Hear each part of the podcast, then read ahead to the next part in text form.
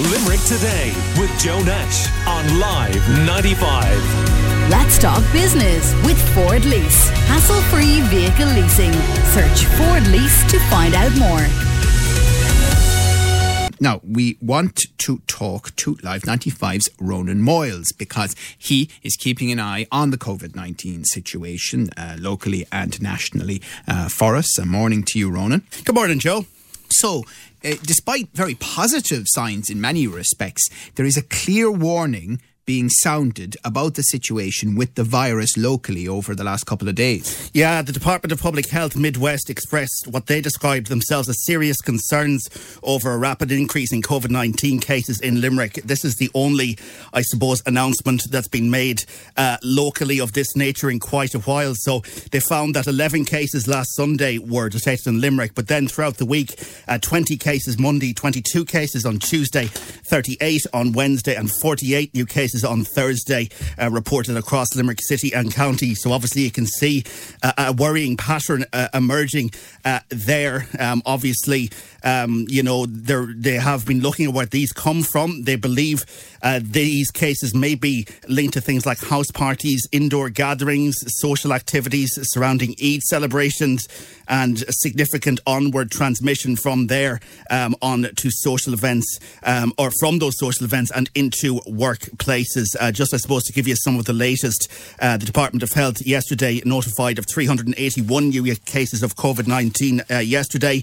Uh, the number of people of in intensive care 42 uh, up four from the day before and 110 people being treated in hospital for COVID-19 uh, but Joe I suppose it does have to be said that they seem to have identified a particular problem in Limerick and maybe we hadn't seen it coming because obviously with this cyber attack they haven't been releasing uh, the county by county statistics but clearly they've felt the need to do that now and sound that warning about Limerick yeah, and it is worth pointing out. I mean, there's some alarmist talk of a, a, local lockdown in Limerick, but if you look at some of the worst affected counties around the country, you'll see that they still are dealing with much higher cases, including per 100,000 than Limerick is at the moment. And I, I think uh, Dr. Mai Mannix was only saying this morning that one of the things they're doing through the testing is uh, to uh, find out through genome sequencing what uh, type of COVID 19 we are dealing with? Is it the dominant um, British variant, UK variant? Is it potentially another variant, the Indian variant they're worried about? They don't know that yet. There's still testing going on. So far, they've been saying it, it has been the UK variant in recent weeks here and no evidence of uh, the South African or Indian to any extent. Uh, at the same time, we have to take it seriously. Yeah, of course. And look, you know, you mentioned that thing about the local lockdown. To be fair, I think one person said that and it got reported and perhaps got spread around. One, um, uh, you know, the person said, uh, or expert did say that, but he said that that will be one of the options if nothing else didn't work. Uh, so again, you know, no sign of a local lockdown as of yet.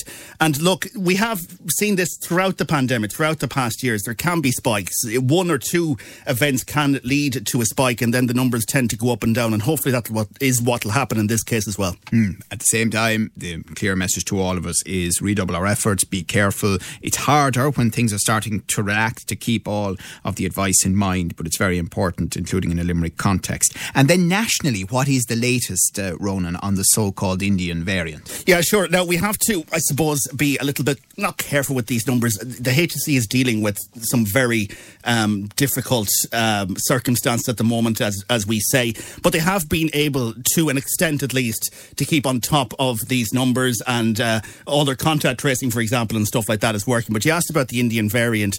Um, so, 72 new cases were uh, have been identified um, in Ireland as of last Friday. Now, obviously, in England is where uh, that the the issue is, is, a really big thing at the moment, and obviously we're very close to England and a lot of travel still between the two countries, and talk of a common travel area and stuff like that. So, what's going on in the UK? Well, a UK study has found that the Pfizer and AstraZeneca vaccines are highly effective against that variant, which was first identified in India after two doses. However, that study from Public Health England found that both vaccines are less effective against the strain three weeks after the first dose.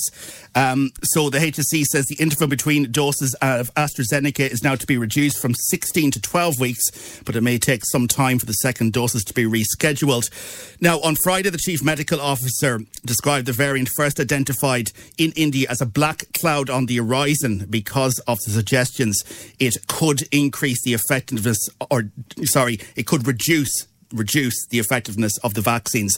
But that new study has found that the Pfizer BioNTech vaccine is 88% effective against the Indian variant, and AstraZeneca is 60% effective two weeks after the second dose is given. However, after three weeks of the f- after the first dose of both those vaccines, um, it's only 33% effective. So I suppose the message there is the longer between doses, um, the the greater the threat the Indian variant becomes. Yeah, and the difficulty there for the UK, and we're so linked to the UK, is that they made a strategic decision, didn't they, to increase doses in order to ensure that they could get more and more people with a first dose jab in their arms.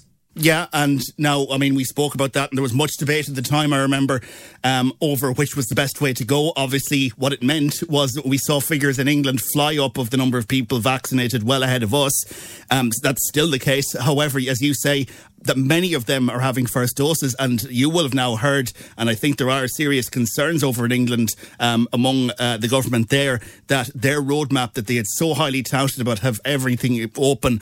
Um, may now have to be scaled back, and there may be, there is definitely talk of local lockdowns over there if this variant is as bad as it seems to be. Yeah. Now we're hearing from someone we describe as an informed source, by the way, just to follow up on the local case numbers because I think we don't officially have uh, local numbers for Saturday and uh, Sunday, but we are hearing that over the weekend, I think 32 cases, uh, followed by 40 uh, cases um, were the numbers um, for the local um, um COVID 19 um, analysis. So there you go. That's still a concern. You know that number is is is higher than um, the uh, the averages that we have seen here, um, and that indicates clearly that, that, there's a reason that Dr. Mannix ha- has been uh, warning us all to be uh, as careful as we possibly can be. The other thing is worth saying, I think, Ronan, is there's a lot of politics coming into this this week now, isn't there? I mean, Tony Holohan made one comment on Friday, a black cloud on the horizon.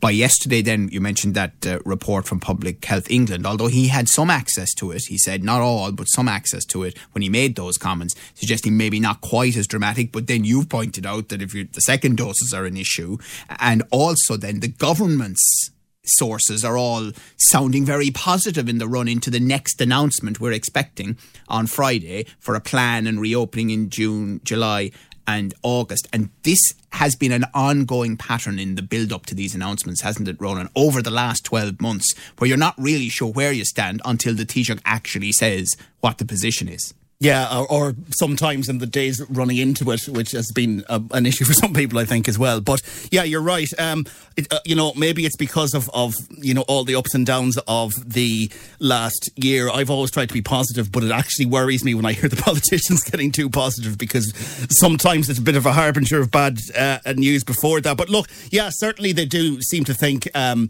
that they we will have a sort of a positive summer. I, I believe I uh, I was listening to the radio uh, on the way in or earlier this morning, and um, I I believe I heard Simon Coveney say that uh, international travel is quite likely um, this summer. So like that's that's the most positive I've heard him in about twelve months. So look at um, we we'll see how that goes. They definitely seem to be happy with their vaccine rollout. I will say that. And even though now we're not getting another thing we're not getting every day is obviously the vaccine numbers.